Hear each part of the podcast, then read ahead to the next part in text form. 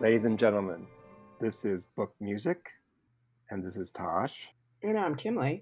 And each episode, we focus on one book, one title that focus on music. It can be a book on music history, it could be a memoir or biography, it can even be a book, a fictional character in a fictional book that happens to be a composer or musician.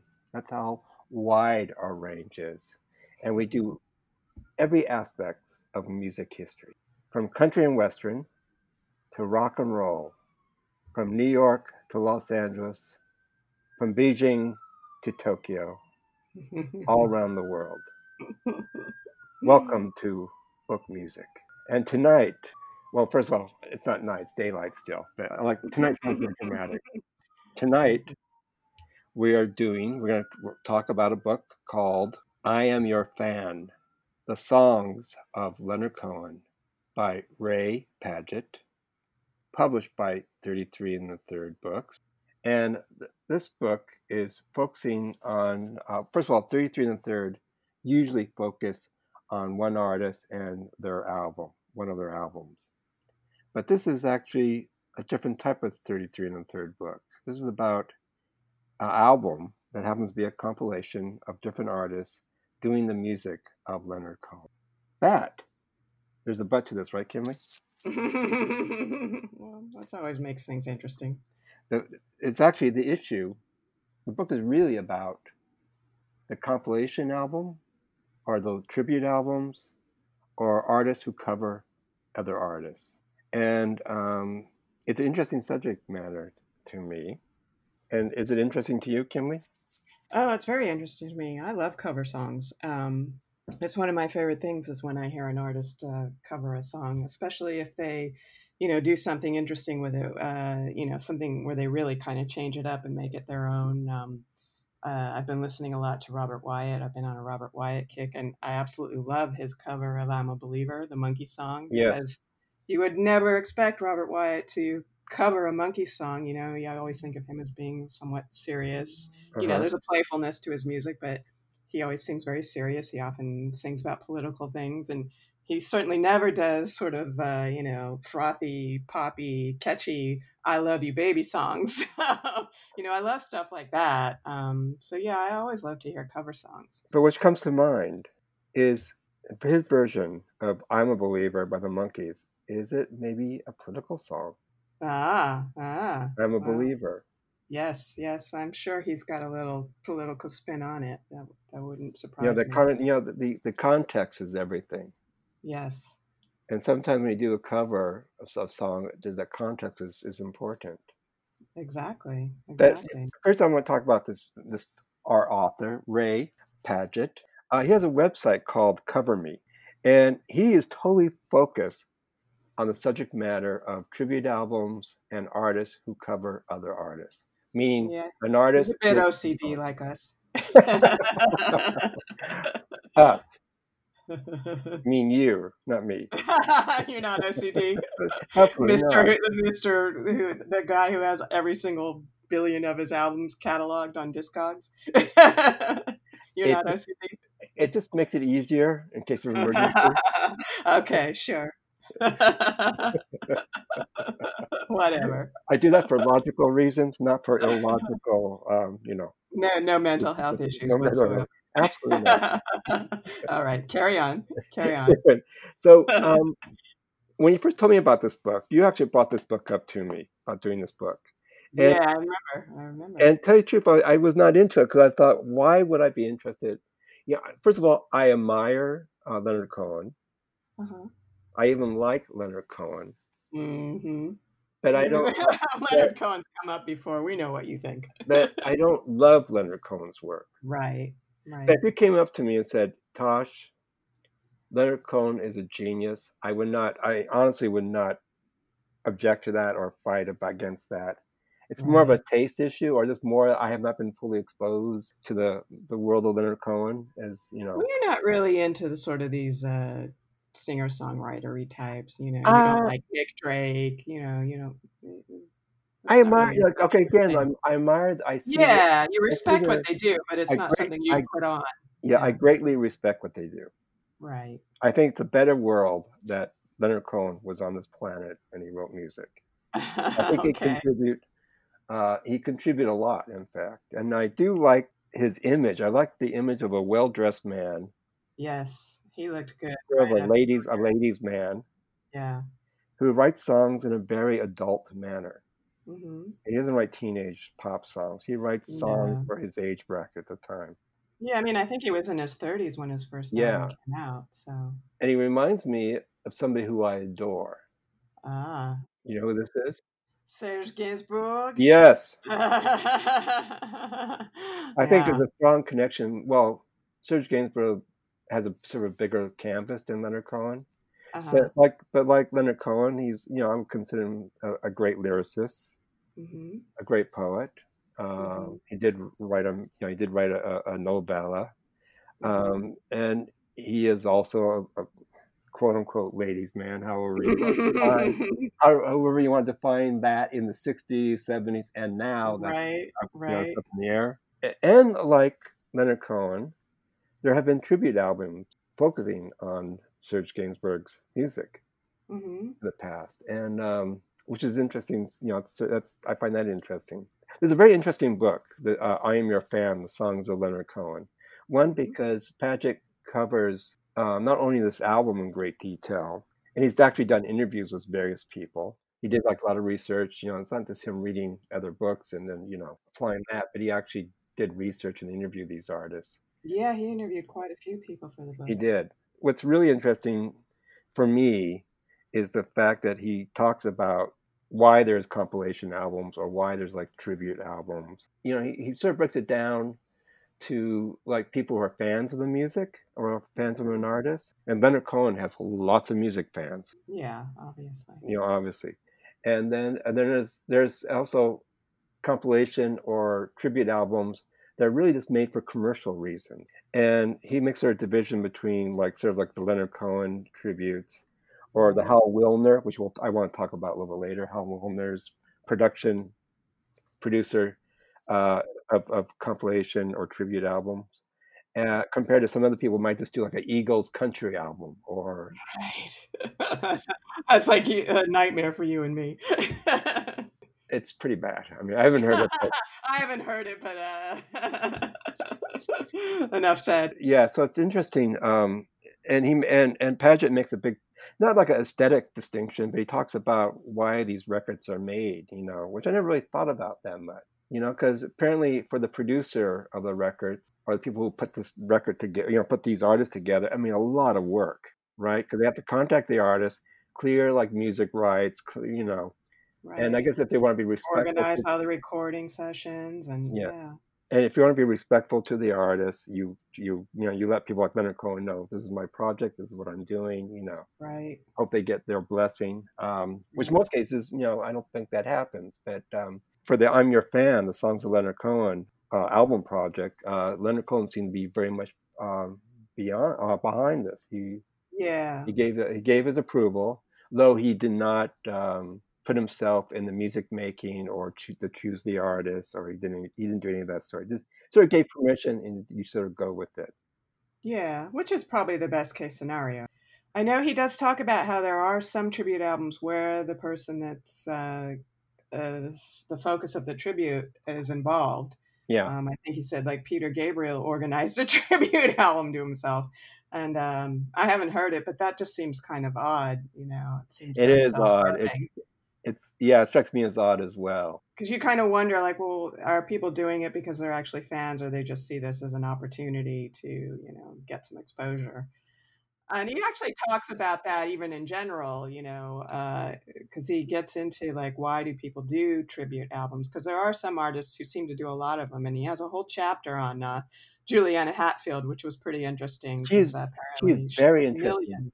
Probably probably the most one of the definitely one of the most interesting interviews in the book. Yeah, yeah, because she's uh, very unexpected on a lot of things. You know, uh, he asks her, you know, why does she do all of them, and expecting her to say that, you know, she's just so enamored with the people that she's covering, and she's like, most of them I don't like, I don't even like them. Yeah. she has a you know a variety of other reasons. There's somebody she wants a producer she wants to work with, or you know something like that. Um, so that was pretty interesting. But then she also has a, a series of albums of her own where she uh, just focuses on a certain artist. Uh, in the last couple of years, she put out a tribute Olivia Newton, Olivia right? Newton-John. Yeah, Yeah, I actually like. Juliana. Yeah, I actually like Juliana Hatfield. I don't know her music at all. Oh, I, I like her. She's good. But Um, I admire her professionalism and her spirit in the sense that you're going to hire me to do a song, I'm going to do this song. Mean, she has a good attitude about it, even Yeah. if it's not something she uh, has any affinity for. She says, "Well, I'm going to look at it and try to make it into something that I think is good." You know, Yeah. it's not like she's just phoning it in. No, no, she's Um, not phoning it at all. She she really, you know, she makes every effort to understand and appreciate the song, and more important, to perform that song the best in her ability. Exactly. Um, yeah, she was interesting. I, I didn't, I wasn't really expecting that in this book. I wasn't expecting an artist like that. Yeah. I just right away just thought, okay, I'm a big fan of so and so, and of course I would love to contribute a song. You know, Yeah. um, That's what you would think. most of these producers who do these compilation albums are pretty much like almost 100% in control of their pro- project. Hmm In other words, they say, You're the artist, I want you, and I want you to do this specific song, most cases. hmm If they give them a choice, that means everybody wants to do the hit song or, you know, the obvious song, Right. you know, and, uh, and I think even, does the Leonard Cohen, um, I'm Your Fan, does it have covers of the same song? I think there was one, right? yeah, Didn't one, I yeah, two people did Tower of Song, right? yeah. Um, I can't recall. Yeah, which, by the way, um, Nick Cave, the, Nick Cave and the Bad Seeds a version of that song. Yeah, that's actually one of my favorite covers on that album of Well, because it, because it goes crazy. I mean, It's it's, insane. It's so insane. Yeah, and he gets into the story about how that happened, which was pretty interesting. How yeah. they just kind of sat they sat in the studio for several hours. Uh, I think maybe they had a little bit too much to drink, and they just kind of called Mhm. out different styles of how to perform the song. And then uh, after they had, you know, you know, I don't know, 10, 15 different styles of how they performed the song, they just kind of clipped it all together, little bits here and there, and Uh-huh. um, it's definitely a wild trip, but uh, it's a lot of fun. I like it. And this when um, when Nick Cave was working with um, Mick Harvey, who was a very important aspect of the Bad Seeds and, and, and the birthday uh, birthday party. Is that Nick Cave's first band? Um, Birthday party. I'm gonna get uh, shot by Nick Cave fans now. I, for some reason, I want to say it's something else, but I, I could be wrong. So anyway, but Harvey also it's not mentioned in the book, but Harvey did five albums at least of doing Serge Gainsbourg music Right, right. with Yeah, I know English lyrics. He Yeah, translated the lyrics into English. And that was not mentioned in the book. I was kind of surprised for some reason that that that, wasn't touched on.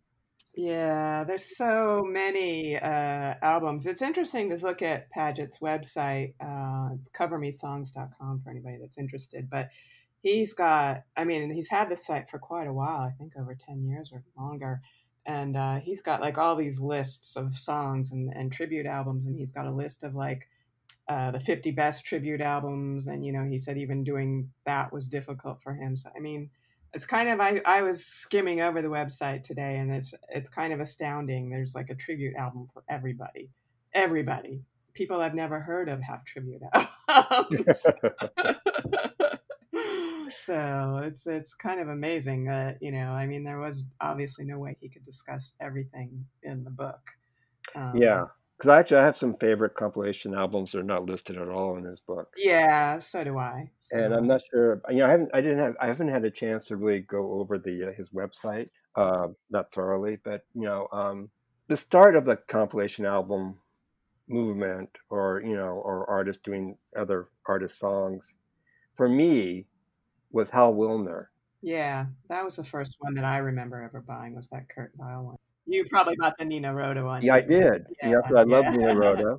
yeah, yeah. And the only people I recognize, what there was like jazz people on there, or, or on the fringes of jazz and no wave, you know. And then there's Debbie Harry and Christina Blondie uh, participated in that record. And I, I remember buying. it, I'm thinking, I didn't hear it before I bought it, but like you know, it's Nino Rota. How can it be bad? Right. And Debbie Harry's on it, so that should be interesting, you know. And it was it was more like a jazz record more than like a pop record. And I really liked it a lot. I thought it was really interesting because the um, the interpretation of the songs were totally um, artist driven. I mean, it's not like they're following a score. I mean, you know, it's it's based on Rota's music, but it's like Chris Steins, Debbie Harry, whoever the other artists are, I can't remember. Yeah, it's their interpretation. They're Uh, making it their own. Yeah. So I was like, so that is like the first album I purchased, and also Hal Willner done tribute albums to um, Nino Rota, as we mentioned, uh, Thelonious Monk, uh, Walt Disney music. Yeah, I think that was probably the second one I bought. I remember that Walt Disney one. Yeah, and then um, the Kurt Weill collection, which I think is really good. And he also did a Leonard Cohen tribute. Hal Willner did. Yeah, well, Hal Willner also did a lot of tribute concerts, and some Yes. ones that were more popular got made into records, and the Leonard Cohen concert got made into a record. And he recently did the uh, tribute to T Rex Marc Bolan that just came out. Yes. He passed Yes. away, unfortunately, from COVID 19. Yeah, it's really sad. I mean, this book has a whole chapter on Hal Willner, and he's talking about him in the present tense. And I was like, oh my, this book went to press before Hal Mm-hmm. passed away. But then I guess they must have been able to, at the end of the chapter, they have a little comment about his passing. Um, Yeah. but yeah, it was really sad. Um, well, for one of the things interesting about, about Hal Willner's projects, they're not commercial orientated. Yeah. Well, he jokes that, you know, he interviewed Hal Willner. Well, the first joke is Hal is like, Am I responsible for this? Uh-huh. because this is, you know, a genre that does tend to get derided. Well, you, you you know, in, okay. Hal Willner is interesting to me because he focuses on musicians and composers who are incredible, but totally like non-commercial. I mean, you know, it's not like it's not him doing like the Beatles songbook or the Rolling Stones songbook or even Cole Porter. You know, or it, it's basically sort of the more out there musical figures. Yeah, doing like Walt Disney music is very interesting. You know, having Tom Waits do like the Seven Dwarfs. song. Yeah, yeah, that's great. Yeah, I remember So, that. That was you good. know, and I, I can't imagine this being an easy sell to a record label, like going to a big record label and going, yeah, I want to do a tribute to um, these really, these really obscure, even the artists are obscure at the time, you know, so it's not like, it's not like big stars doing Disney music. It's sort of like culty, uh, indie, alt rock, alt people doing the music. Yeah, well, Hal joked about how, you know, I, if I only knew that I should get bigger stars to cover these songs. Yeah. And I did hear the Marc Bolan tribute album uh, on uh, Apple Music. And I was Yeah, disappointed. disappointing. Yeah, I haven't worked my way. I've listened to about three quarters of it. It's it's a bit of a tough listen. Yeah, it's Yeah, so it's, you know, and I'm not sure. It's not Marc Bolan, who I love. I think he's, I think And there's a lot of good artists on it. Yeah. And I love Marc Bolan. So it's not, it's not like I don't like, you know, I love T Rex, love Marc Bolan. But I think the thing, the problem with that particular album is that all the artists were very true as much as possible to the arrangements, the original arrangements, or they were not venturesome enough. They, they didn't do what Nick, what Nick Cave did on the Leonard Cohen song. right. I think that's the issue for me as well. I think And the other Hal Willner records that I, I know of have, have, been very uh, venturesome listening experience. yeah, yeah, exactly, You know, exactly. and it's you know it's and another person who he just mentions briefly and nothing to do with his own work is um, John Zorn, uh, who I love. And that's another like that's my second discovery of uh, tribute albums when he when Zorn did a tribute album to uh, Ennio Morricone, uh, which is incredible. It introduced me to Morricone's music, and as any any listener of the show knows, I'm a huge Oh, is that how you got into Morricone? Yeah, because of the John Zorn compilation. Oh, that's interesting. I didn't realize that. I thought you just got into it through the movies. Huh, Not at all, not at all. Oh, Totally, okay. totally John Zorn. John Zorn was my introduction to his music, and I love that album so much. You know, his collection of Morricone, you know, pieces by, you know, Zorn's associates who are all sort of jazz players or avant-garde players. That some of them fringe on the rock world, you know, but mostly Right. they're they're strong jazz instrumentalists. So that was very exciting. And he also, oddly enough, he did a tribute to Marc Bolan, T Rex as well. Oh, I didn't know that. Yeah, it's actually a pretty interesting album, much more interesting, unfortunately, than the Hal Willner uh, Hmm. record of T Rex stuff. And then he also did one on Serge Gainsbourg, which was good, and also did one on Burt Bacharach. Interesting. And it's done in this sort of Zorn jazz. Some are very true to Bacharach or Gainsbourg's spirit, you know. I mean, all of it's true to the spirit, but they, you know, they, they definitely play with the music and play with the, the image of that band, you know, the artists and stuff. Oh yeah, I'd like to hear those. You know, unfortunately, Zorn uh, doesn't put his record label stuff up on any of the streams. No, he owns his own music and his own yeah, business. Yeah, you got you got to buy it. You got to buy it. Can't say I blame him. no, no, he's you know he's he's a one man music industry and quite remarkable yeah, for what he yeah. does. But you know, this is also interesting about the Leonard Cohen. You know, I actually listened to because of your insistent uh, your your help. I listened to "I'm Your Fan," the songs of Leonard Cohen. Uh-huh. Not the complete album, I believe, but you know the the key songs. Yeah, this is also not available to stream. It was interesting. He talked about older uh, tribute albums uh, not being streamable because of various rights issues. Because when they were recorded, they didn't have anything in the contracts about streaming because streaming didn't exist then. Yeah, and um, it's like such a hassle for them to go and get the rights for every single one of these artists that a lot of them they didn't bother. So if you want to listen to this, you either have to buy it or you can find. I was able to find about three quarters of the songs on YouTube. And I played it. You know, I and tell I was expecting not to like it.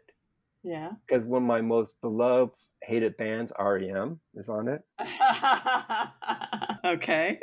So, and they did the, and they did the song "I'll Take Manhattan," which I think is a really I, good I, I sense I sense a butt coming here. Another butt. There's a butt. I like it. Yeah. Oh, that's good. Okay. I like Good their. I like their take on it. I like the recording of it, and I find that album actually very um, surprisingly um, satisfying. What I've heard, I like Oh, I like it. You know, in a way, all the artists were true to Leonard Cohen, but they added, you know, the artists added their own touches, which I thought was really good. Right. That's the best case scenario. Pixies covering Leonard Cohen sounds like the Pixies, you know, Yeah. with Leonard Cohen. And the other thing is that, like, when you make tributes to certain people, Leonard Cohen's voice and melodies are so distinctive and unique. You know, it's like his, you know, his melodies are distinctive. It's like totally like Leonard Cohen. And when I hear an artist cover Leonard Cohen, even when they do something rearrange and stuff, I still hear the presence of Leonard Cohen in these songs. And that's you know that's my personal take on on, on the album itself, uh, which I think is good. I think there's a it's a that is a good thing. Yeah. Well, apparently it's one of the more respected tribute albums. Yeah, and again, you know, it's important for the singer or artist to really get into the song as much as possible. A lot of these artists actually make it their song. You know, that's you know that's the- the Right. green- a good cover is when an artist makes it their song. Yeah, I think when he was interviewing Mick Harvey that he actually talked about that. He said, you know, you have to go in there and pretend like it's your song. You have Yeah. to make it your own. Uh, that that's really essential. And I think there's a lot of truth to that. And I think it was interesting too. He, you know, he's talking about the development of these albums, and he sort of uh, says, well, you know, you could almost say that some of the first tribute albums came out, you know, in the early '50s with uh, like Ella Fitzgerald's, you know, covering Gershwin and Cole Porter and um, but he said but they're not really tributes and i think it, it is kind of interesting because we don't tend to think of you know people like that doing covers we don't consider what she's doing a cover or what sinatra does as a cover you know we think of it more as a interpretation i guess i don't know it's really their song almost you know it's um Uh, Very interesting. it's a Um, very interesting distinction because I guess, well, for one thing, you know, there isn't sort of like a quintessential version of a Cole Porter or a No. Gershwin song. So, no, I mean, there's so many people that do it. it's it's not a cover. I mean, and technically, it's a cover album. Like Sinatra did covers. Yeah. technically. Yet, it's not looked as that. You know, any of those singers, you know, all, all you know, Mel Torme to Sinatra to um, Ella Fitzgerald, Peggy Lee, you know, onward and onward. But I think a cover song for me is another songwriter covering another songwriter. Well, I think, you know, it's, it's you're covering a song that the songwriter recorded themselves, you know, Yes. rather than like the Cole Porters, you know. Like Elvis Costello doing a cover of a, another song. It, it's not just him as a singer. It's it's really Elvis Costello, the songwriter, Mhm. covering that artist. Right, right. You know, yes. it's not it's not it's not a, They're it's not a Sinatra thing. It's not a you know. not- Right, right. Sinatra doesn't write songs. He's No. just a, he's So- an interpreter. yeah, so therefore they don't do covers. They actually in not only interpret the songs, they become the songs. Yeah, yeah. But it was an interesting distinction as he was discussing the development of these kinds of albums. Sinatra's approach to music is a little bit different, say, than somebody like, say, if Bruce Springsteen or Elvis Costello do somebody else's music. And I think because they are songwriters, and I think they look at that song as another songwriter. Like if Nick Cave looks at that song or Mick Harvey, they know they have to be part of that song. But I think their their approach is basically as songwriters 1st then hmm performers, then doing that hmm that artist song. hmm Does that make Yeah. sense? Yeah, yeah, definitely. I was going to say, I think, you know, a big part of what this made this book interesting for me was that he he decided to write about this particular tribute album in large part because it had such a huge effect on Leonard Cohen's career. His career Mhm. was kind of in the dumps at that point. His records weren't even being released in the U.S. Um, and when that album came out, it brought a whole new audience to his music, sort of like the way you found Ennio Morricone. It's very Um, interesting the story about John Cale doing um yeah, uh what song? I'm sorry, the ha- um Hallelujah. yeah, Yeah, Hallelujah. Hallelujah. And Yeah, which is very different from Leonard Cohen's version. and on top of that, uh, there's a famous uh, recording of it by uh, Jeff Buckley. Yeah, and that's how I first heard the song. Is I'm a huge Jeff Buckley fan, and Right. that's how I first heard it. And I knew the story that he had gotten his from John Cale, but I didn't realize till I read this book that Buckley had never even heard the Leonard Cohen version. Yes, you only Um, heard the John Cale version yeah, which is pretty amazing. from that album from I'm Your Fan, Yeah, Smoke Cohen. I mean, I love uh, I love both. I love the John Cale and the Jeff Buckley version. But like how Zorn introduced me to Morricone, this compilation album I'm Your Fan introduced uh, Jeff Buckley to this particular song. They made you know Right. John Cale. Which ended up becoming Cohen's most covered song. I mean, now you hear that I hear that song on on TV shows and movies all the time. I mean, it gets covered so much. It's almost like too much, you know. yeah, but yeah, I mean, it was a huge boost to his career, uh, just when he needed it too. You know, it's his albums weren't uh, being released. His manager was ripping him off. Uh, yeah, he needed that jolt. yeah. She, she took so, millions. She she uh, millions of dollars. story. Yeah. Yeah, it's a nightmare story. And Padgett also mentions like compilation tribute records produced by like publications, um, like Mojo Well, magazine. this well this one was, which was interesting. It was, and it was done by a French publication, um, Les Inrockuptibles. yes. I speak a little bit of French, but even that's pretty tough to pronounce. But uh, yeah, it was put out by a French magazine, which is kind of amazing. And uh, and sort of like the at the time of the magazine, they still exist, but they were sort of the first sort of uh, hardcore music magazine in the line of like Rolling Stone in the '60s. And uh, Yeah, no, they weren't. They didn't start until the '80s. It's kind of amazing that there yeah, wasn't a major French music magazine until so then. the publishers put together the this this uh, compilation. Yeah, and they you know yeah. they they they contacted Leonard Cohen, who they're very Leonard Cohen friendly in their magazine. They interviewed him. Right. Well, they talked about how they realized when they were doing interviews that Leonard Cohen would frequently come up as, you know, an influence. yeah, yes. According to the Padgett book, that they they would hang out at uh, Leonard Cohen's hotel in Paris. Right. He he comes out of his hotel room to the lobby. uh, looking dapper as ever, I'm sure. Oh, always yes. But like um, Mojo magazine, which I get on a monthly basis, has a CD every issue. And sometimes it is a tribute. Like sometimes they get artists to cover a particular artist or an album, and they do a pretty good job. So there's different type of compilations. Obviously, there are those like doing a selected songs of a particular artist. There's some that are just focusing on a certain album by that artist. Uh, there's one. There's sometimes a, uh, like a, a some type of outside theme that you know people contribute songs to. In the uh, in the 90s, there were a series of compilation albums to raise funds for for uh, Yeah, he talks about that a lot in the book. Yeah. I mean, I think those are still being done, but uh, Yeah, he does talk about how that was a new twist to it. And uh, it's funny, he uh, has a little bit of a cynical uh, aside on that. He says, you know, he said, obviously, there's the, the main point of doing it is, you know, the sort of good deed factor. But then he said it also made it easier for the producers to get bigger artists without paying them a lot of money yeah. The big the pay the, the payoff in the long run type of thing. yeah, yeah. And there are artists like uh, which isn't talked about in the book, but there's people like Bryan Ferry who's done an album covers. right. David Bowie did Pinups, which is uh, focus on uh, 1960s British, you know, rock music. Um, even John Lennon did a cover album of, of uh, old rock and roll songs from the 50s. So there's always been a fascination of other artists doing somebody else's music. And again, like songwriters. Yeah, I think, you know, everybody has their influences. I mean, that's part of also what's just fun about hearing somebody do a cover is then you're kind of like, okay, so I know who this is obviously somebody they're influenced by, you know. Everybody Yeah. we like to sort of know those origin stories and, you know, what what turns them on musically and you know what made them start uh, writing songs themselves. So it's interesting to see the people uh, that uh, some people cover. I mean, I was surprised when he was talking about that Grateful Dead uh, tribute album, and he said Elvis Costello was on it. I'm thinking Elvis Costello, the the guy who is known for his you know two to three minute you know Yeah. speedy pop songs, doing a Grateful Dead.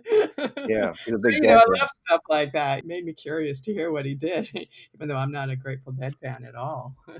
No, but you know, it's interesting. Like Elvis Costello, uh, uh, Nick Cave.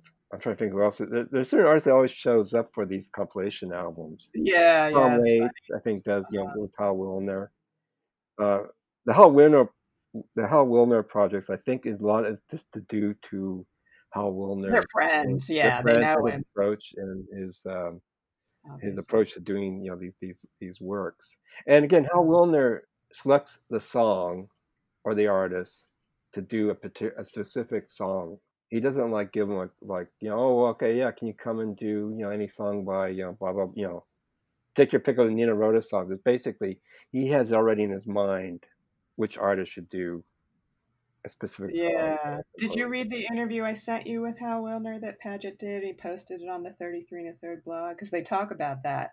He asked him, you know, he said, Do you ever get in a situation where somebody, you know, really wants to do a certain song and you get more than one person wanting to do a song? And he said, Rarely, but he said uh, on the uh, Marc Bolan one, they had uh, two people doing, uh, I can't remember which song, but they do have a, a one uh, duplicate because he couldn't get either one of them to change their mind. They, I, they ain't gonna do it. Not gonna change my mind. Uh, you know, I think uh, if it was me, I would actually want to do a deep cut, you know, like John Cale did with Hallelujah.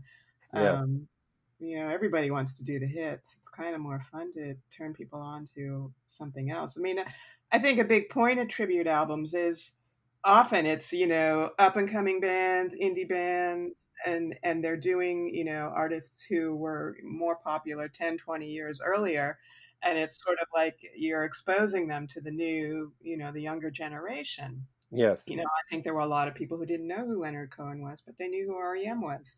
Yeah. So that's uh, so then they learned about that. So, um, you know, I think that's a big part of it, and I think eh, when you're choosing your songs, you want to think about that. It should be like a win-win situation. You know, a win for the uh, the artist covering the song as well as the you know the composer or the tribute that. Yeah, I mean, he talks about that a lot. Uh, Mm. uh, he says, you know, who who gets the better end of this deal? You know, is it uh, do the young bands? Is it a better deal for them because they're getting exposure? You know, Mm. from being on this tribute album, or is it better for the person who's about the album's about because they're Yeah. getting exposure to the? I'd say it goes both ways. Yeah. You know, if it's a good tribute album, then I would say it's advantageous on both ends. Yeah, it's an interesting book. I, this was an enjoyable read. This book by Ray Padgett. Um, Yeah. And it is very much a three, three and a third book. It's very focused on one album, of course, but of course, like like life itself, you could fo- make a focus on one thing, but it's about a lot of stuff. Yeah, well, I think that's what happens with the best 33 and a thirds is they, Yeah. they put it in a broader context and bring in something else that makes it interesting. Because, you know, the ones that I dislike, the, the 33 and a third books that I think are the weakest are the ones where all they do is focus on the production, you know? Yes, yeah, I have that problem too. I'm more I'm more of an ideal person than like a Yeah, practical person. yeah, yeah. So, you know, this was nice because he gave us a little history, he interviewed a lot of interesting people, and And it's a brand new release. Just came out. yes, just came out, I think, in September. Um, Yes, it's available in your favorite local bookstore or online store. And it's I'm Your Fan, The Songs of Leonard Cohen by Ray Padgett, published by 33 and a Third. Thank you so much for listening to Book Music. Um, next time, uh, we are going to be discussing a brand new book. Yes. A Sound Mind How I Fell in Love with Classical Music and decided to rewrite its entire history by Paul Morley. Paul Morley. Very well known British writer. He's Yes. been uh, writing for many, many years for NME and uh, Observer, right? Um, he's got several books out. He's got a Bowie book out. He's sort of the he was the brains behind Frankie Goes to Hollywood. Was he? Okay. oh, that makes it interesting. He was also a, a close associate of Factory Records of Tony Wilson and Joy Right. I think he's he's from the north. Is he from Manchester? He's from Manchester originally. Yeah. Yeah. Okay. All right. Yeah. So he's yeah he's that generation. I think he's in his early sixties or so. But he uh, clearly his life uh, took a bit of a turn, and he decided to uh, indulge in classical music, and so this is about that adventure, I guess. And, uh, Yes, I'm I'm very much looking forward to it. Yeah. Yeah. Definitely a nice little turn of uh, topics for us. Yes. So um, follow us on Facebook, Instagram, and Twitter for all of our latest news. We've got playlists for every one of our episodes available on Spotify and Apple Music. And you can find links to everything on our website at bookmusik.com, B O O K M U S I K.com. So thank you very much. Thank you, everybody. We'll see you uh, very shortly, or hear you very shortly, or you will hear us. Goodbye.